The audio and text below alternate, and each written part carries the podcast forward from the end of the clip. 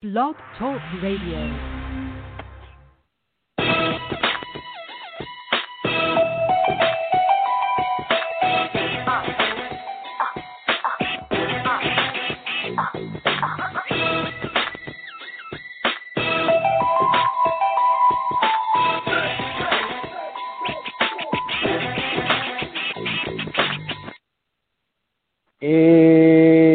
What's up, everybody? Welcome to another edition of Sports Urban Legend.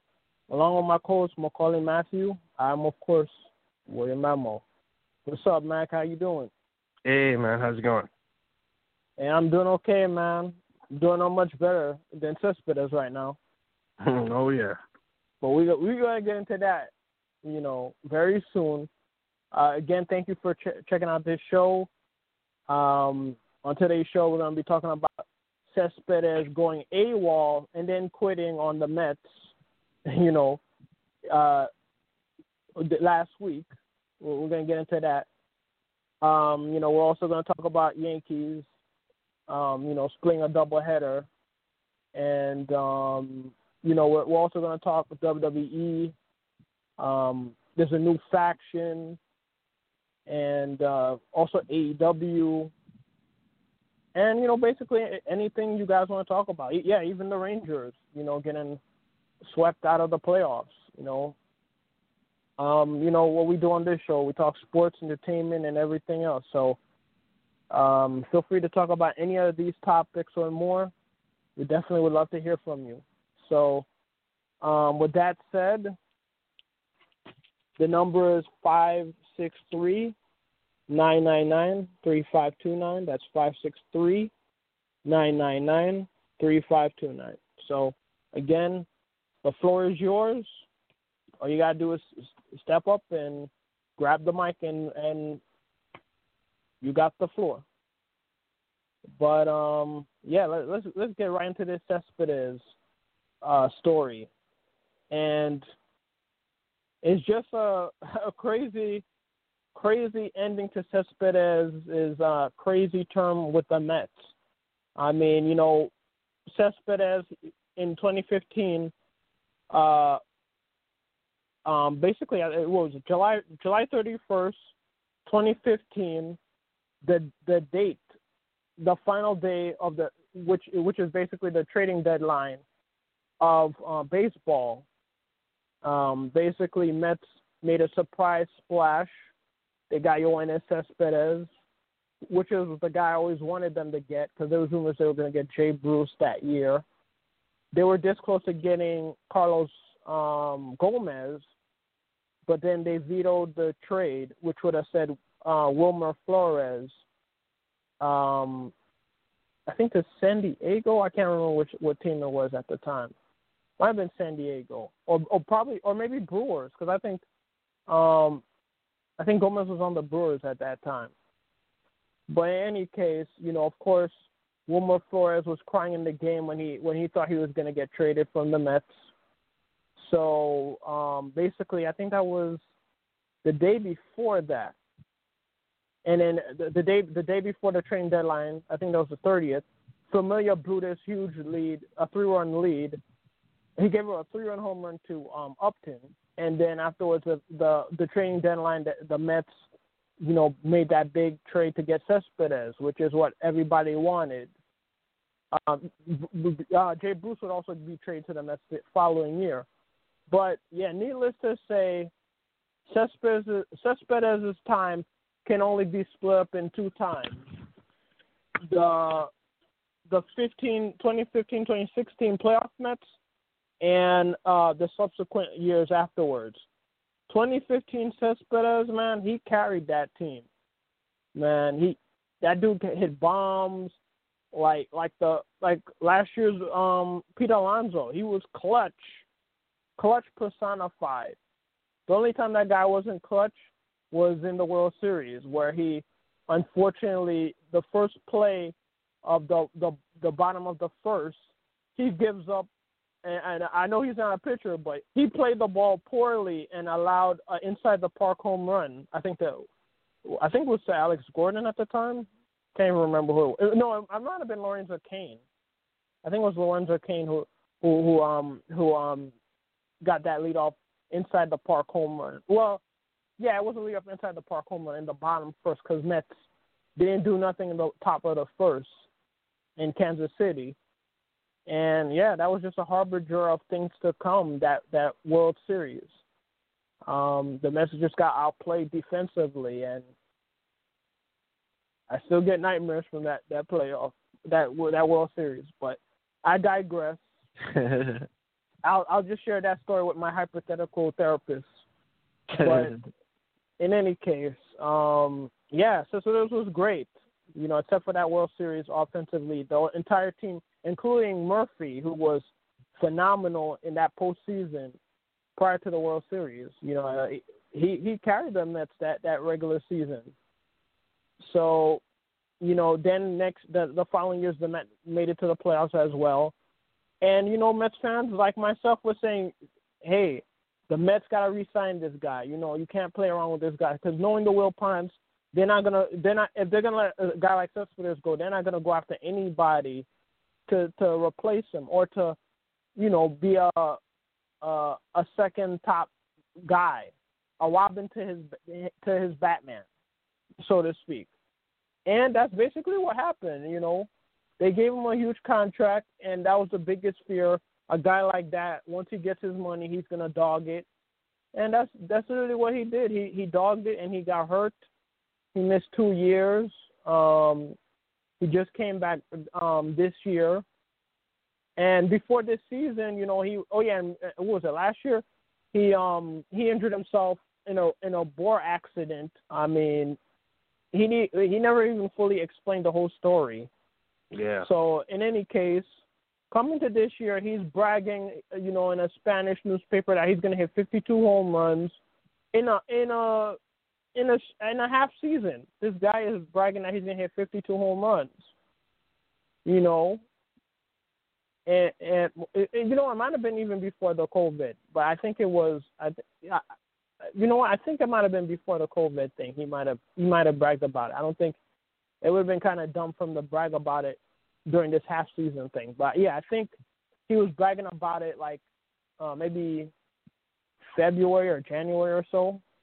But, but I don't remember. But in any case, he was bragging that he was going to hit fifty-two home runs, which ironically is his jersey number. And to this season, he, he, he started off poorly. He hit two home runs. His batting average was way below the Mendoza line. I mean, he, this guy was this guy couldn't hit his way couldn't hit hit hit his way out of a wet paper bag, man. This guy was horrible at the plate. And you know, that's why he took his ball and went home, you know, and he went AWOL. Basically Sunday morning, you know, watching the game, and Cespedes is, is nowhere to be found. And the Mets were saying they don't know where he is. They they they, they sent a security to, to check his room. He cleared out like like like he was James Bond. Go on another mission. Like, he was gone. Like, you couldn't, you couldn't find this guy. You, I mean, Waldo couldn't find that guy. Yeah. You know what I'm saying? Where's Waldo? You had a better chance of finding him. You know what I mean? Like, where in the world is Car- Carmen Sandiego and Carlos? I mean, and um, Yoenis Cespedes. that that's that's what the Mets was wondering. And you know, I, the first thing that popped in my mind were all the all of these deaths, especially celebrity deaths, and you know, recent years, unfortunate, you know, suicides and stuff like that. The you know, the price of fame, people can't handle it, and you know, there's some stuff in people's past or and present that you know they can't deal with. So unfortunately, they think you know that's the end of their their their problem. So they they they take the extreme way out. So you know, I was hoping he didn't do that. And then I think around the eighth inning, they announced that, oh, they don't know where he is, but they know he's okay. Uh, but, like, how do you know if he's okay if you guys didn't speak to him? That don't make any sense. Yeah, that was an impromptu uh, announcement by the Mets. The Mets didn't handle that correctly. No, they didn't. They didn't. Uh, do they have? The, do do they get most of the blame? No, it's Cespedes. I mean, who could expect a player like – I mean, Cespedes, I mean – he's an unpre- uh, uh, unpredictable dude. But for him to go AWOL like that was like that. That really crossed the line right there. I mean, he flat out quit on the team. He basically ended his, in my opinion, he ended not only his Met career but his his um his M L B career with that with that, that move. That was not that did not ex- exemplify class, in my opinion. You know, it was I don't very know unprofessional and selfish. It, it was very un- unprofessional and selfish for him to just up and leave like that. That that was in, that was insane. You know, I know there was a lot of crazy moments with them, you know, during his tenure with the Mets or just the Mets in general. I mean, they literally stole Bobby Bonilla, you know, his, his his contract. So, I mean, it just shows you, you know, the Wilpon era, which, you know, thanks to Jesus, man, this, this season, this tenure looks like it's finally going to go get off. I mean, finally come to an end once they sell the team to either Cohen or the group that has A Rod, or I'm hoping it's not Blitzer and uh, and um, Harris, because they they they own three teams and none of their teams have done diddly squat. So I'm hoping it's not them, you know. But if it's Cohen or A Rod, I'll, I'll be happy with it. Uh, you know, I'll take my chances with, with either of those groups. But yeah, man. The, and like I like. Me and you have always said for the past eleven years on this show, you know, we'll believe it when we see it. Because with the Wilpons, man, you, you just can't you just can't get rid of them as an owner, man. They always nine years ago they they had a deal with um what was it David Iorn, I think his name was, uh, uh, another billionaire. I think he was supposedly a Met fan as well, and they backed out of the deal as well. So. And then, not to mention, they they kicked Nelson Doubleday out of co-ownership, and that guy, from all accounts, had he's been the had he been the sole owner, the Mets would have been a, a complete one eighty, because this dude had a Steinbrenner-like mentality. This dude cared about winning. This dude is single-handedly single-handedly the the person in the front office who brought Piazza here. They didn't even want to get Piazza. Can you imagine how the Mets, the Mets, um, the the whole the whole myth, the mythology of the Mets in the past twenty years without Piazza? Come on, man, it would have been even worse than what it is now. And we, we have no ring, we have no championship ring to show for it. You know, to me, Patrick Ewing and, and, and Mike Piazza are like they're the they're the baseball slash basketball equivalent of each other. They're two Hall of Fame guys who carried my teams on their backs, and unfortunately, they don't have a title to show for it, you know. Ironically, in two thousand, they both went to, you know, they both took, you know, they took the team, you know, deep into the playoffs. Obviously, ninety-nine, you know, the Knicks lost when, when Ewing was hurt against the Spurs. And in two thousand, of course, um, the, the Knicks got, um, uh, you know, knocked out of the, the you know, what, the Eastern Conference Finals. And then in ninety-nine, the reverse. The Knicks, the, the the Mets got knocked out of the N L C S, you know, by the Braves. And then afterwards, um, and then afterwards, they, they lost in the World Series twenty years ago. I, I don't remember what team it was, you know. My memory, you know, it must, it must have been a traumatic experience. I, maybe you might know Macaulay, but I, I don't remember. But, yeah, you black but, you black out a lot about those Mets yeah, losses there. Yeah, uh, yeah, I don't know. They're all the same, you know. Yeah. two thousand, two thousand fifteen, you know, they're all, they're all the yeah, same. Yeah, amnesia. Yeah. You know, just, just do me a favor and win a championship, you know, in the near future for me, please. Please do not make Jacob DeGrom go ringless. But, well, I mean, what, what can we do? Hopefully the, Met, the Wilpons will sell the team to somebody who actually cares about winning, because, in essence, when you care about winning, winning, you will get winnings in the bank account, because the fans will support you.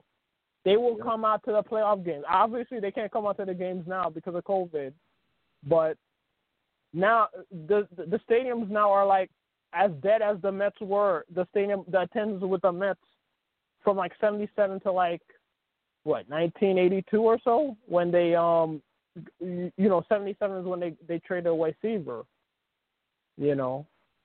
So as a result, the stadium was empty. But now the stadium's empty, obviously, because of the COVID reasoning, reasons.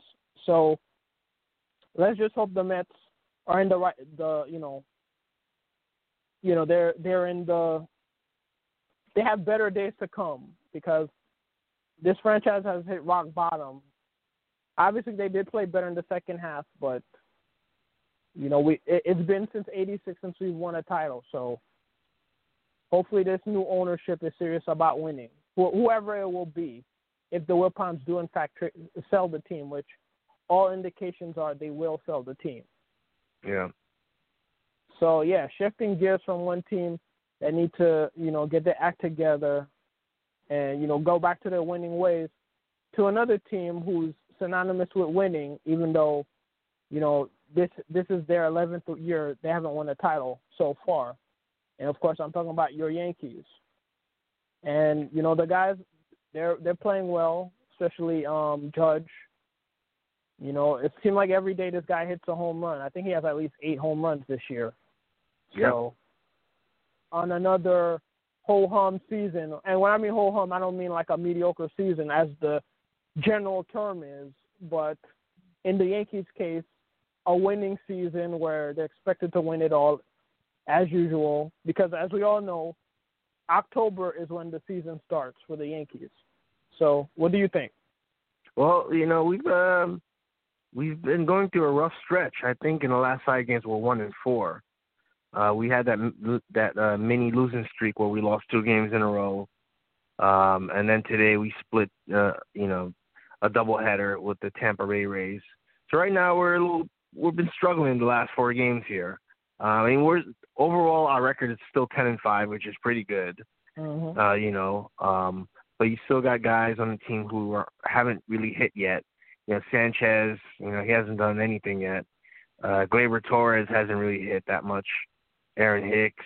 Um, right now, the guys that are carrying our offenses are my cousin D J LeMahieu, um, Aaron Judge. Um, Stan has been playing good.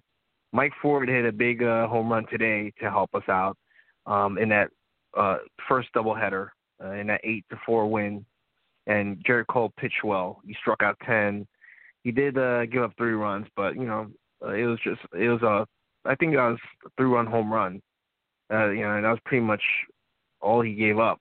Um, other than that, he pitched really good.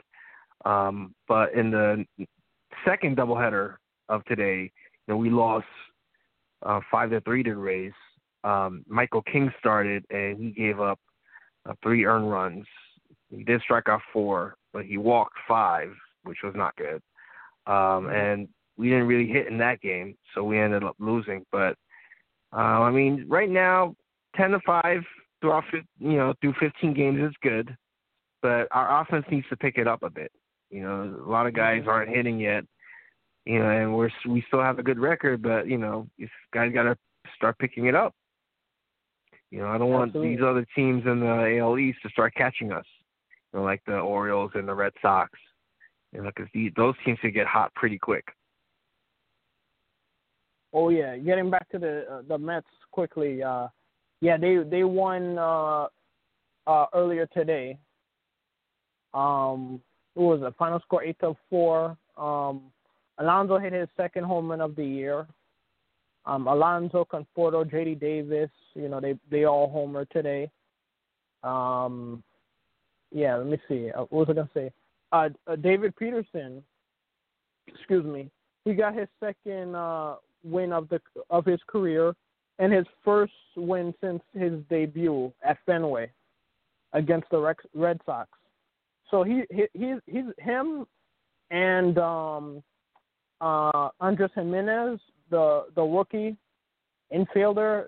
You know, they've been. Uh, I'll say they, those two have been key rookies of the year. You know, they've been really great this year, and uh, they've definitely been the highlight of the Mets uh, season thus far. And uh, Mets, oh, yeah, the same day that, um, um, whatchamacallit, I think it was the same, it was either the same day or the day afterwards. Uh, after um, Cespedes went AWOL, they they um, acquired uh, Billy Hamilton, you know, the former uh, Reds player Spitzer. They got him from the Giants.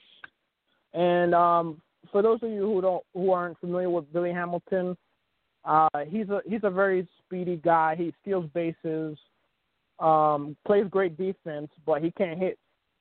You know, if this if this dude could hit, like, and this guy would have been a, a perennial all-star because th- this guy has blazing speed, but you know he just he just can't hit.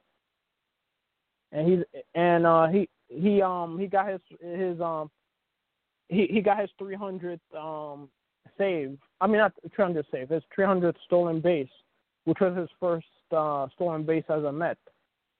Because this guy averaged like fifty, fifty something steals per year. And imagine if this guy could hit. Yeah.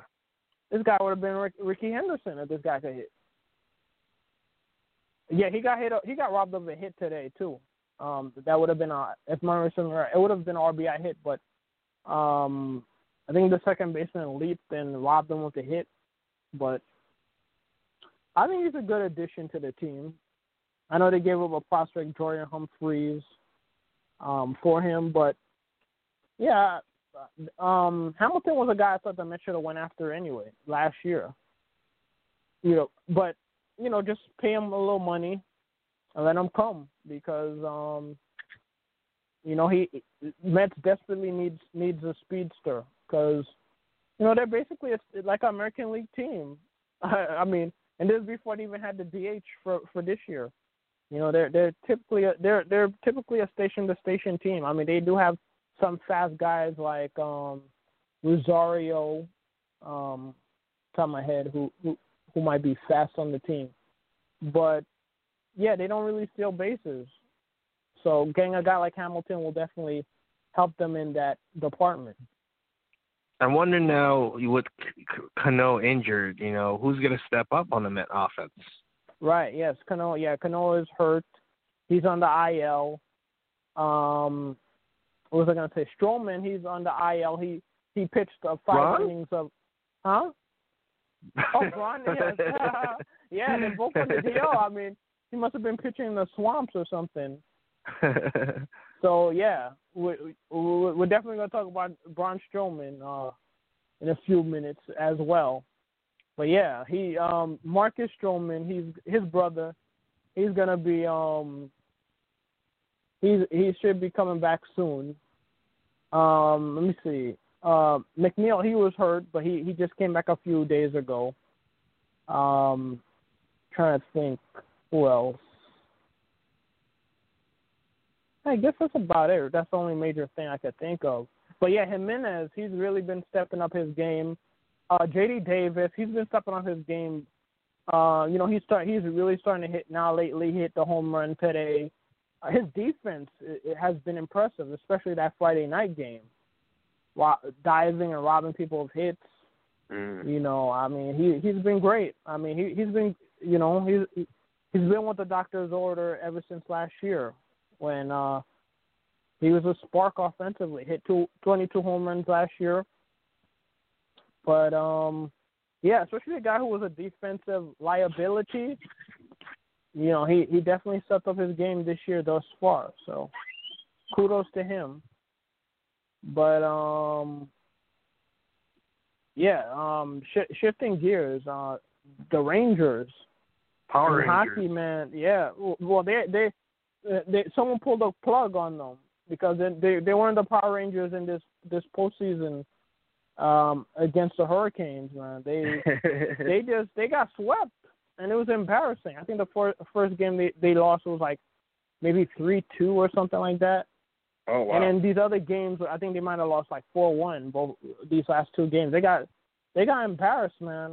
And you know this might be the end for Henrik Lundqvist. He didn't even start the third game. They they um started the phenom rookie Shesterkin, you know, wow. But you know. Unfortunately, that it is what it is, and you know they should be they should be drafting high as a result.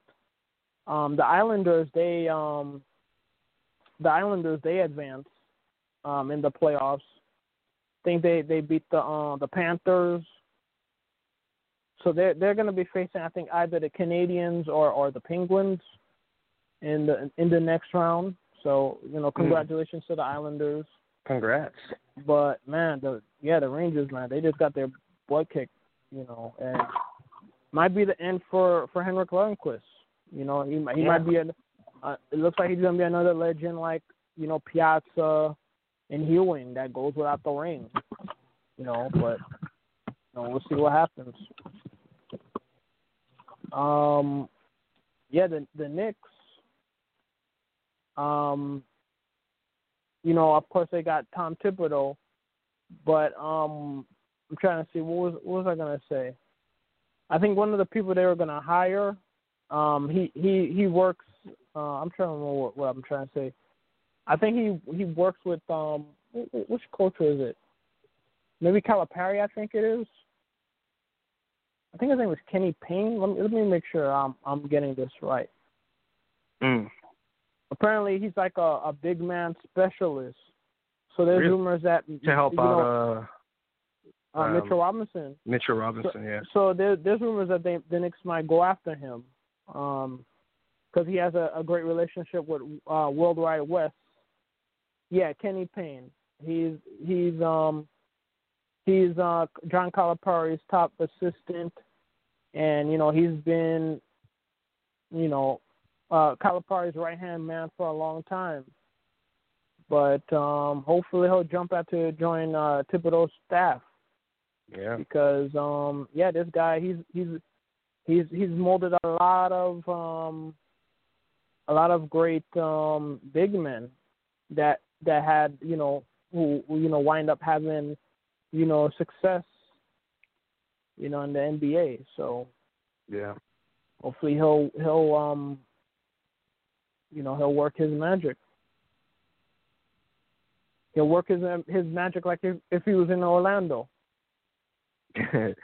Yeah, hopefully, you know, because we need to develop these guys. You know, Mitchell Robinson, I think he can be a great center. You know, he's yeah.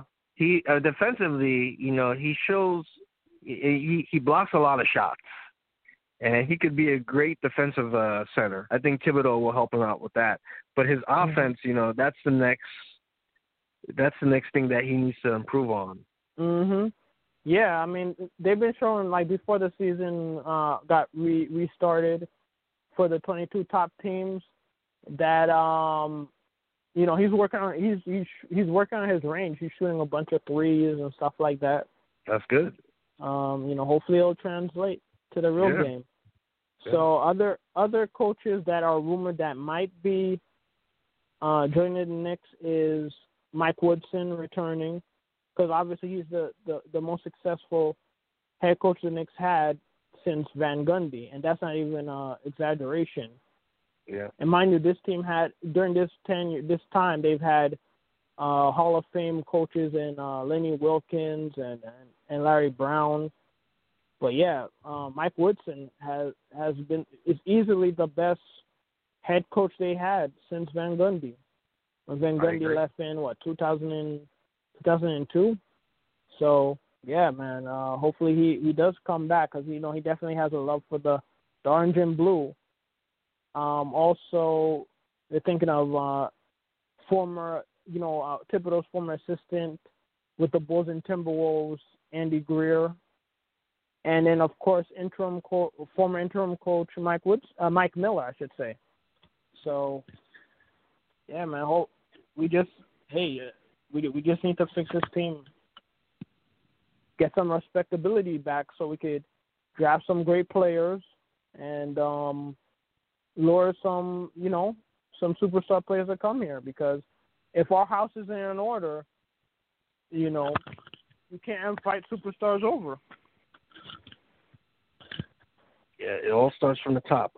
Mm-hmm. The roof better be not on fire, you yeah. know. So that you got to make sure that the Knicks, the world's most famous arena is is a place where people want to play for, you know, half the season and not just one game and be like, yo, I'm going to have my career high and then leave. Because look at the, the late, great Kobe Bryant. He loved the Garden, just like LeBron did, just like Jordan did. But they didn't want to. They didn't want to put on the Knicks uniform. And Kobe was saying, like, you know, the the weather's too cold. You know, you don't want to. You don't want to stay here.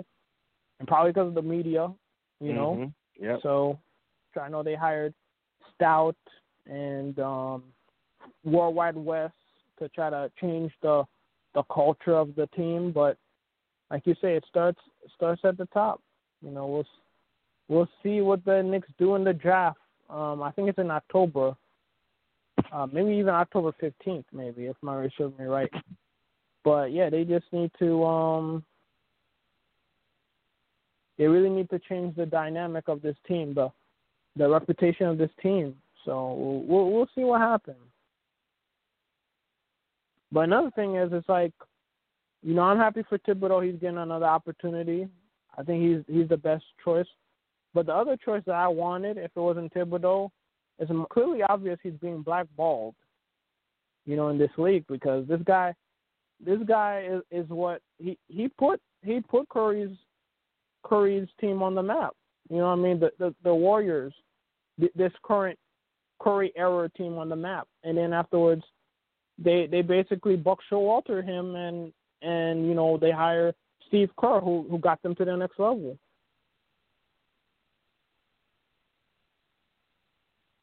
What's your thought, Matt? Yeah, no, it's um, um, sorry, I lost my train of thought. I lost my train of thought. Um, You're thinking about all the championships you you've seen the Knicks win in the past ten years. No, I mean, like I was saying uh, earlier, all I can ask for is, you know, for the Knicks to have a good draft in October, develop these young players. I mean, you're hearing these rumors that they might get um this um. What, LaMelo Ball, mm-hmm. you know, he, LaMelo Ball might be the number one pick, you know. So, do they have have they even had the the draft lottery yet? I don't think they have. They've had no, the lottery I, yet. Yeah? I think it's in uh, October, October oh. because norm, normally it's in you know um it's normally in January, not January, uh, June, like like around the N B A Finals time, right? Well, actually, so when is going to be the well, actually, draft? Actually, the lottery the lottery is usually in May, and then the actual draft is around uh, the like probably before Game One of the N B A Finals in recent years. So, so yeah, I think the N B A the N B A or or, or um lottery I think is going to be on the eighteenth. Let me so let they, me see. They're going to be in the same month. Let me see. Let me let me let me get to the let me uh, check right now.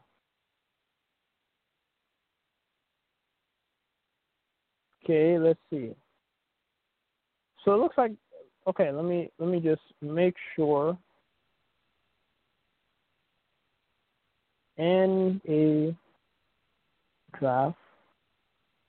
Okay, and we're gonna say the lottery, right? Lottery date. That is going to be October sixteenth. All right. So wait. Okay, got it now. The draft lottery is August twenty-fifth. Oh, the actual okay. N B A makes, draft, sense. Like I did say before, is October sixteenth. Actually, I did say October fifteenth. I meant to say October sixteenth is the actual draft. The draft okay. lottery is later this month on the twenty-sixth. Makes sense. So, yeah, there you go. Again, folks, to recap, the N B A draft lottery, which – it's not really going to affect the teams that are playing right now in this um, this uh, pl- this um, season slash playoffs. This restart, it's going to be on August twenty-fifth. The draft itself is again going to be on October sixteenth, twenty twenty. So that makes that, sense because having it in the same month that would be weird. Yeah, that would be. But they have like a like a two month break. They wanted to make it go before like the finals or so, around the finals again as usual. So I guess maybe that's what they wanted to do. Yeah. But um. Okay. Yeah. So there you go. Um, trying to think. Is there anything else I was gonna mention before I go to the, to you know wrestling? I'm trying to see if there's anything else I want to mention. No, I think that's that's probably it. Before I go right into the wrestling, yeah, I guess yeah, let's let's go right into the wrestling. I don't think there's anything else I want to touch up on. But um, yeah, uh, on W W E, the biggest thing that happened in W W E is um, well, I guess there's a couple. There's there's let me see what happened on Raw. There was um. You know, M V P's group, the Hurt Business, they lost their their titles. Um, Apollo Crews retained the U S title, and now he now he gained possession of M V P's modern version of the United States title. And then uh, Tozawa and his ninjas helped him help Tozawa uh, gain the twenty-four seven. seven eleven European uh, I ninety-five title, as um, R-Truth uh, coins it. And now they're the new champ. Now Tozawa and his ninjas are the new champion.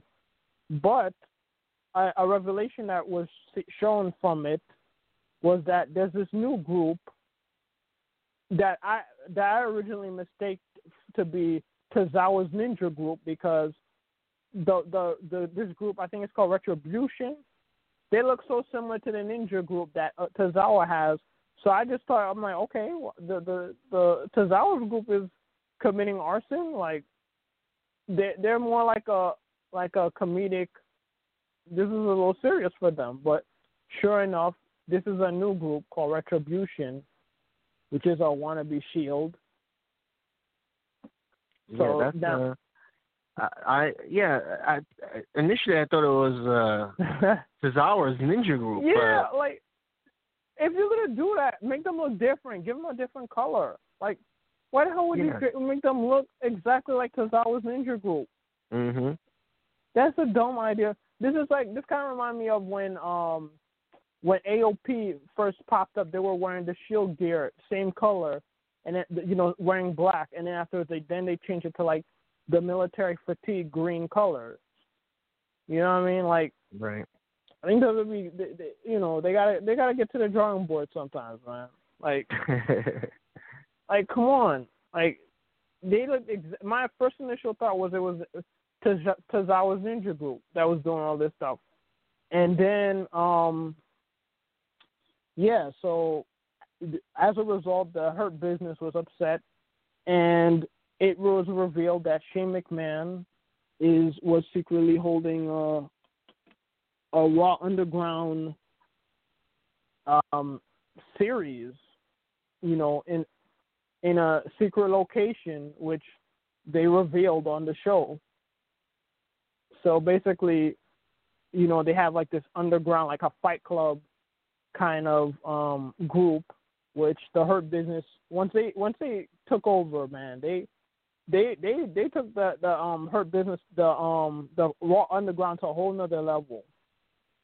So it was just up until that point, it was just random people beating each other up. You know, I thought I was watching like um um Fast and the Furious meets Fight Club, you know, meets an M M A fight. Like yeah. But once the Hurt Business came, that's when it really that's what really when, as J R likes to say, that's when business picked up. So, all in all, you know, her business really made the the the hurt the um the Raw Underground intriguing to me. I mean, the jury's still out. I hope M V P meant it that it's under new management and not just for that episode, because the Hurt Business, man, they they they gotta they gotta dominate in this this this Raw Underground, and you know. Try to get some titles, man. Yeah, Put, yeah. But, but what was um, your what was your thoughts on, on the Raw Underground and, and Raw? Um, well, um, on both uh, Raw and SmackDown, I thought Raw was pretty good. Um, mm-hmm. I still think um, what's his name? Um, um, Corey. Uh, I'm forgetting his name already. So Drew um, McIntyre? No, the the U S champ. Uh, oh, um, uh, Apollo Crews. Apollo Crews. I still think he's going to join M V P and Lashley and Shelton mm-hmm. Benjamin. They're going to form their own group. I think this is just a ploy to distract us, mm-hmm. you know. But I, I still think it, that he's going to join them somehow. Uh, I thought Raw was good. SmackDown was a bit better for me, um, as it's been, you know, the last several weeks. I think, um, especially with this new faction. Mm-hmm. Um, and there's a woman in the in this new faction yeah. too. It looks like. Yeah. That, that, right. Oh yeah. Be, Yeah, the, the the Raw. Oh yeah, another highlight of Raw was um, Drew McIntyre and Orton's promo. Because up until oh, that yeah. point, I didn't care about this whole feud, to be honest with you. But it was like Vince McMahon read my mind. It's like, okay, we gotta kick it up a notch, pal. And then you know they, they made them cut those the, that you know they cut their best promos I've ever heard them cut. This was on them being the chosen ones. Yeah, that's what I was saying. Like or, or, this was Orton's best promo. Probably since his um, Intercontinental um, Legend Killer days. Like his his feud with Edge has really motivated him to take a, to to take his stuff to a whole nother level. Yeah. Um, Drew McIntyre's one. This was a good. His was a good speech because up until this point, I didn't care about their feud, to be honest with you. Um, but yeah, back to the um, retribution on on um, SmackDown. Yeah, I, for, yeah. When they attack, when they um, att- I'm trying to remember who they attacked. The, the, yeah, they attacked a woman. I couldn't remember who it was. Was it Zelina Vega? I can't even remember who they they attacked. They, I was like, what? Uh, what is this, the Attitude Era? These dudes are beating up on a woman, and then afterwards, I realized, listening carefully, you know, they have they have a woman in the group because up until this point, I thought it was all dudes. So I was like, man, this is messed up. They have dudes attacking. The, Attacking women in this in this group, like just trying to be Attitude Era or something. But then I found out it was actually, you know, there's a woman in the group, um, or at least one woman in the group. But um, yeah, it, it, one thing I, I would have thought would have gave it more credibility is if the the the, the announcers would have ran away initially yeah. when they came, because the group could have easily beat them up before they scared them away. Once those people, once they saw they were coming, they should have left instead of the, the, the bad guys basically telling them to run. The camera people, the camera people, I give them a pass because you know you know they they're there to document what's going on, you know. But the announcers should have left because the announcers a few seconds later is when the bad guys literally came and was was telling them to leave. That's when they all ran. So I thought it would it would have been more interesting if they would have just ran initially, or they would have got attacked a little bit and then they had to run away and leave. Because they just let them go for no reason, mm-hmm. and then they just vandalized the whole the whole thing. Yeah, I'm I'm a could these uh could this group be current members of W W E, of Raw and SmackDown, or could it be N X T uh, members? It could be a mixture of both, but yeah, I think it's definitely N X T. Apparently, the woman in the group that people are thinking it's uh, some, uh, you know, a lady from N X T called Vanessa Blake. I mean, I'm not, I'm not familiar with her, but uh, they they think Vanessa it's Vanessa Bourne. You mean? Oh, is it Bourne? It could have been. Let me mm. let me see what. Let me see. You might be right. I, I definitely remember her name was with a B. So yeah, I guess it is Vanessa Bourne. Okay. So yeah. We'll, we'll we'll see what happened with this group. You know, it, it, it definitely reminded me of Nexus when Nexus, you know, ran roughshod, you know, literally ten years ago. Yeah, and so, it reminds me of Tozawa's Ninjas too. Yeah, exactly. When they first, yeah, that's what I'm saying. When they first attack on Raw, I'm like, Tozawa's Ninjas are really doing this. They really want him to win the twenty-four seven title. Like, this seems a little extreme for their group. The only time they looked tough was when they had that giant ninja dude, the the black ninja. Other than that, like they they haven't been intimidating at all. And then uh, oh yeah, that that remind me on the on the Raw Underground they had a um they had that big dude that in, in the Raw Underground who apparently he's in N X T. They've used him sparingly, so that's a guy that they might use in the future. Maybe they might even use this underground thing to promote him. You know the big dude I was talking about? I'm talking about, I think his name was like Baba Tood or something like that. You, you remember there was like a uh, big giant dude? The, the, yeah, the big black dude. Yeah. Right? Yeah. That, the dude that was beating up on everybody. Yeah, yeah, yeah, yeah. Before Dolph Ziggler popped up in, in the thing. Yeah. But yeah. Um, let me see what else happened. Um, what was it? I think ba- Bailey's gonna fight the, on I think Raw to determine if um Asuka gets a number one contendership against um against Sasha Banks, which I guess whoever wins that will be facing Shayna Baszler, um, you know, to defend it against her in the future. Um, I guess on SummerSlam probably. But, um, yeah, I'm trying to think what other... Uh, what about this uh, Alexa Bliss, Bray Wyatt, and Rom- oh, yes. Braun right, Strowman right. storyline? Yeah, Braun Strowman ruined it yesterday by, by saying he don't care about her. That didn't look like... It. I think W W E kind of dropped the ball on that one.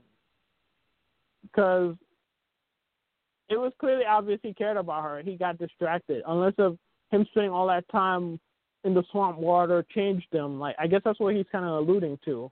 Uh, that now he's really the monster among men. He's fulfilling his destiny. So maybe, I guess, maybe he doesn't care about her anymore. And allegedly, he's and, dating her in real life. Mm. And there was, um, yeah, there was all these ugly dudes dating these fine chicks. I'm guessing you're alluding to Otis and Mandy, Mandy Rose. And um, Bray Wyatt and uh, JoJo in real life. I guess what they say, the beauty is in the eye of the beholder. It definitely is. Huh. But um, what was I going to say? Um, I'm trying to think. Yeah, so they Bray Wyatt looks like he's going to reenact what happened on um, on Raw again. No, was that Raw? That, or was that last yeah, SmackDown? That, that was Raw. Wasn't when, it? When, when he attacked, yeah, when he attacked, what's her name? Alexa Bliss. Uh, oh, yeah, no, actually, that that was, no, that was SmackDown. That was last SmackDown. Yeah, that was last SmackDown, right. And then they try to, they act like they try to do it again. But Alexa Bliss looked like she was caressing his face. I don't know, I don't, know, I, I don't know what's going on. Did you see that? Yeah. She might like, be, uh... turning heel. She might, yeah. Might she might embrace the Sister Abigail. But that wouldn't be weird. That would be weird if she's Sister Abigail and she's uh, being seduced by him. Well, maybe maybe I'm I'm assuming Sister Abigail is not his his sister. It's just she's a member of his cult. You know, oh, that okay. I guess they refer to each other as brothers and sisters, you know. I still I think uh, what's her name would be a better Sister Abigail. Um, what's yeah, her Nikki name? Cross. Uh, Nikki Cross, yeah. Yeah, definitely. Yeah, I would definitely think so. Or a former um, T N A wrestler, Daphne, she would be a great um, Sister Abigail as well. Because they need someone who's who's like really extremely crazy. I don't know if, if Alexa Bliss, you know, can channel that. She could play, you know, a villain like she, she has most of her career, you know, a baby face that she's doing right now, you know, prior to this, this Wyatt storyline. But a crazy, crazy character like that, I don't know if she could do it. But I mean, who knows? Guess we'll find out soon enough. Um, let me see what happened. N X T. Um, there's, you know, they, they, um, trying to remember what happened. Um, um, Keith Lee, the N X T champion, he, um, he beat up on his, um, former rival, uh, Cameron Grimes, who to me, I, he's like the N X T version. He's like a country, southern country version of, Bron, uh, not Braun Strowman, what's his name? Baron Corbin. You know, he's obnoxious, he's tall, you know, basically he's just an annoying character, you know. And uh, Keith Lee beat him up and basically was envisioning Karrion Kross, who attacked um, his, his best friend slash enemy, um, Dominik Dijakovic, who some people think he might be the secret leader of the the um, Retribution faction. Um, trying to think what else happened on N X T. Um, oh yeah, th- there's three people that's announced for the um the upcoming tag team ma- not tag team match rather, um, the the ladder match for the um for the N X T North the, the North American Championship. So far, they have uh, the three people are, who are announced who qualified. Was um, Damian Priest this past Wednesday, um, Bronson Reed, and I'm trying to think who was the third third person who, who qualified. Um, let me see, it was Bronson Reed, Damian Priest. Man, the third person escapes me for the moment. I'm still behind on A E W and T N A right now. Oh, well, yeah, I, I'm way behind in T N A also. But, yeah, so, you know, basically N X T, they're going to have a, a, a pay-per-view event, their, their, their thirtieth takeover event that's coming soon, um, you know, around the time of uh, um, Amer- SummerSlam, so Saturday or so. Um, A E W, um, remember I was teasing there's going to be someone... You know, a former W a former W W E member is was gonna pop up on the show. Mhm. Yeah, it, it was. The rumor is true. It was um Eric Bischoff who um, oh. popped up on A E W to moderate um the debate between Chris Jericho and Orange Cassidy, oh, and they're gonna have a, a, a upcoming match. I think next week. Whether or not Orange Cassidy pays Chris Jericho for for ruining his seventy his seven thousand dollar jacket when when I don't if you remember the moment where where Jericho had his um coat spilled with orange juice. Oh yeah. So yeah, he's gonna they're gonna have a match to determine. So basically, in the the, the debate, Jericho was as expected carrying the, the debate. Because Orange Cassidy wasn't even saying anything. Yeah, Jericho really ripped into him. And then afterwards, Eric Bischoff asked him a random question about, I think, global warming. And then that's when Orange Cassidy finally spoke, probably for the first time in his his um, A E W career. And he, he showed his, his vast expertise about the, the subject, which surprised everybody about him talking. So then afterwards, he wasn't talking again. And then afterwards, um, Orange Cassidy spoke at the very end to say that, um, you know, that match, you know, means everything to him because that's, that's the biggest match of his career, you know, defeating Jericho, especially after Jericho defeated him a few weeks ago, would, would mean a lot to him. And then he also said to Jericho that this match um, is going to be the biggest match of his career because if he loses to him, if Jericho loses to him, that's going to be a, a big letdown. You know, when you think about it, it'd be, it, now that I think about it, it would be like um, Razor Ramon losing to One Two Three Kid, which which is what actually did happen back in the day. So, oh yeah, I think it's a definitely interesting. It'll definitely be an interesting match. But um. Yeah. Oh, yes. One more thing. Uh, Kofi Kingston. Remember we've had the debate in the past, especially last year, about Kofi Kingston being the first black champion or not. Of Which course, he I wasn't. Said, yeah. Uh, like I said, you know, The Rock is the first one, but you think you think Kofi is. Well, well, uh, what you Rock... Uh, Kofi is the first one hundred percent black champ. Rock was biracial, you know. Well, of course. But, and Rock also doesn't really associate with the black community like that. I mean, he associates himself more with the Samoan community than anything. So that's why I consider Kofi to be like the first real black champion. I mean, I know it's like, you know, it's, it's like a weird thing to say, but it's facts. Well, I mean, W W E does definitely acknowledge more of his Samoan side of the of his family tree for sure. The only time as as, is, as as he does himself too, you know, Rock.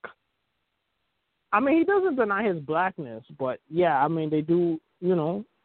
He well, he doesn't uh, speak more uh, about the black community. Well, yeah, he does. Like he, he should. Does, you know? He does. Yeah, he does. You know, he is very proud of his Samoan heritage. You know, he has all the tattoos, some ceremonial. Uh, you know, tattoos and, and stuff like that. Right. He's definitely probably. I mean, he does acknowledge that he's black, but he does. He does. He does seem to tend to lean towards his Samoan heritage. Exactly. I mean, but, but you know, he's biracial. Mm-hmm. But Kofi, I'd say, is the real first black champion.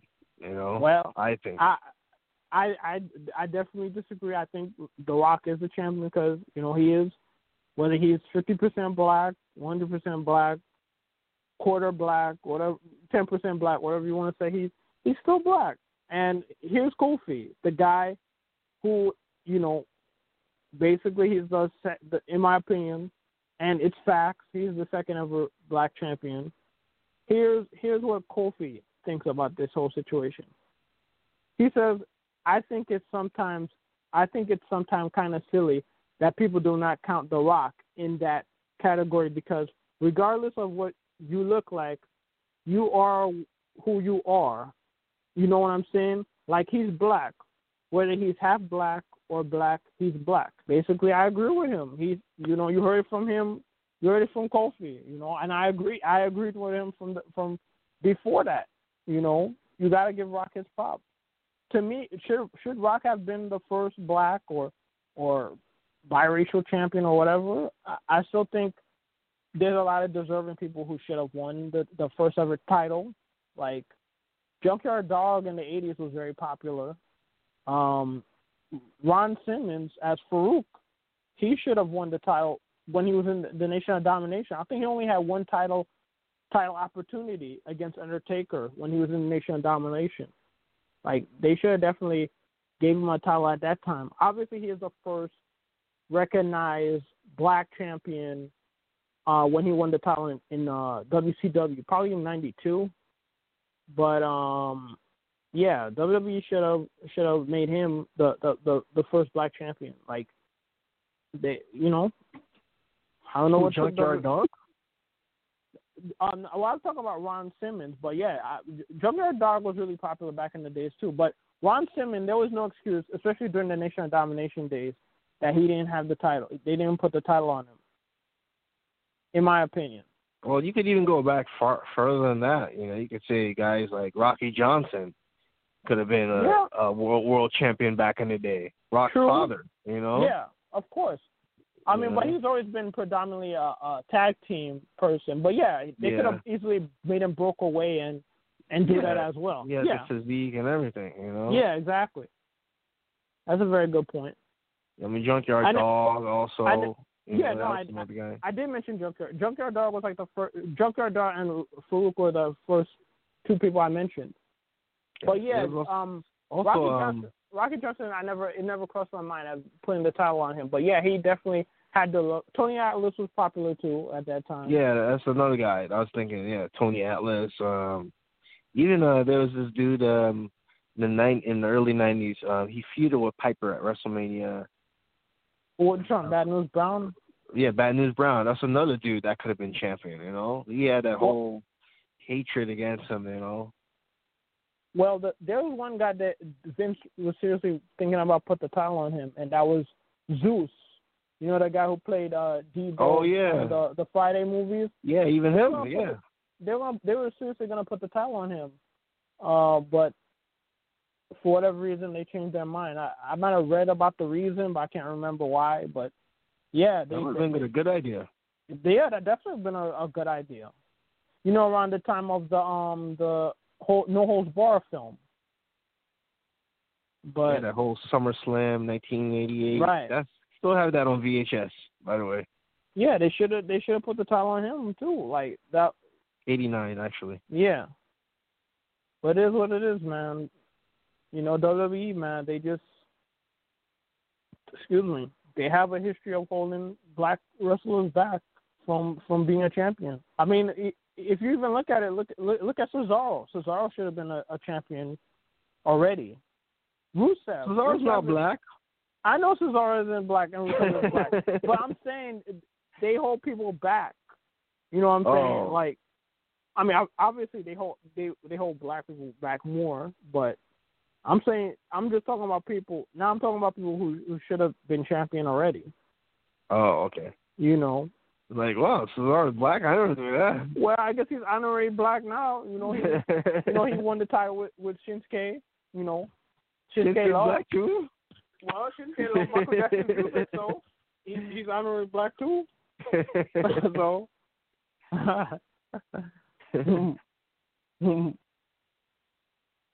But in any case, you know, W W E has to do a better job of, you know, creating new stars because it's the same recycled people. I mean, we're literally, the rumor is, is that Randy Orton's going to beat Drew McIntyre for the title at SummerSlam.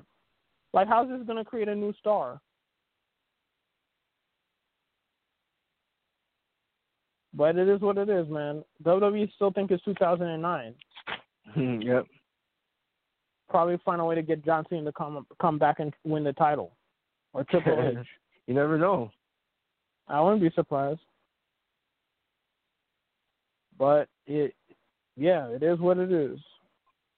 Um, anything you'd like to say? Uh, no, that's about it for me. But, uh, you know, just uh, come back here, check out Sports Urban Legend every Saturdays at eleven. Only on Blog Talk Radio.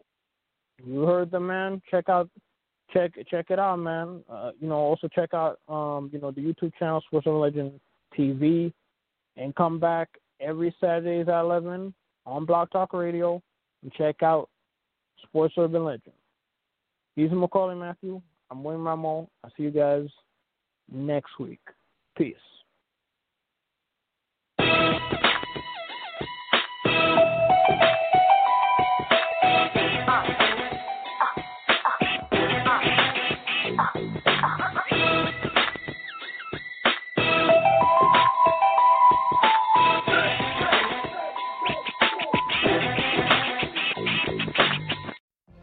What if you could have a career where the opportunities are as vast as our nation, where it's not about mission statements, but a shared mission?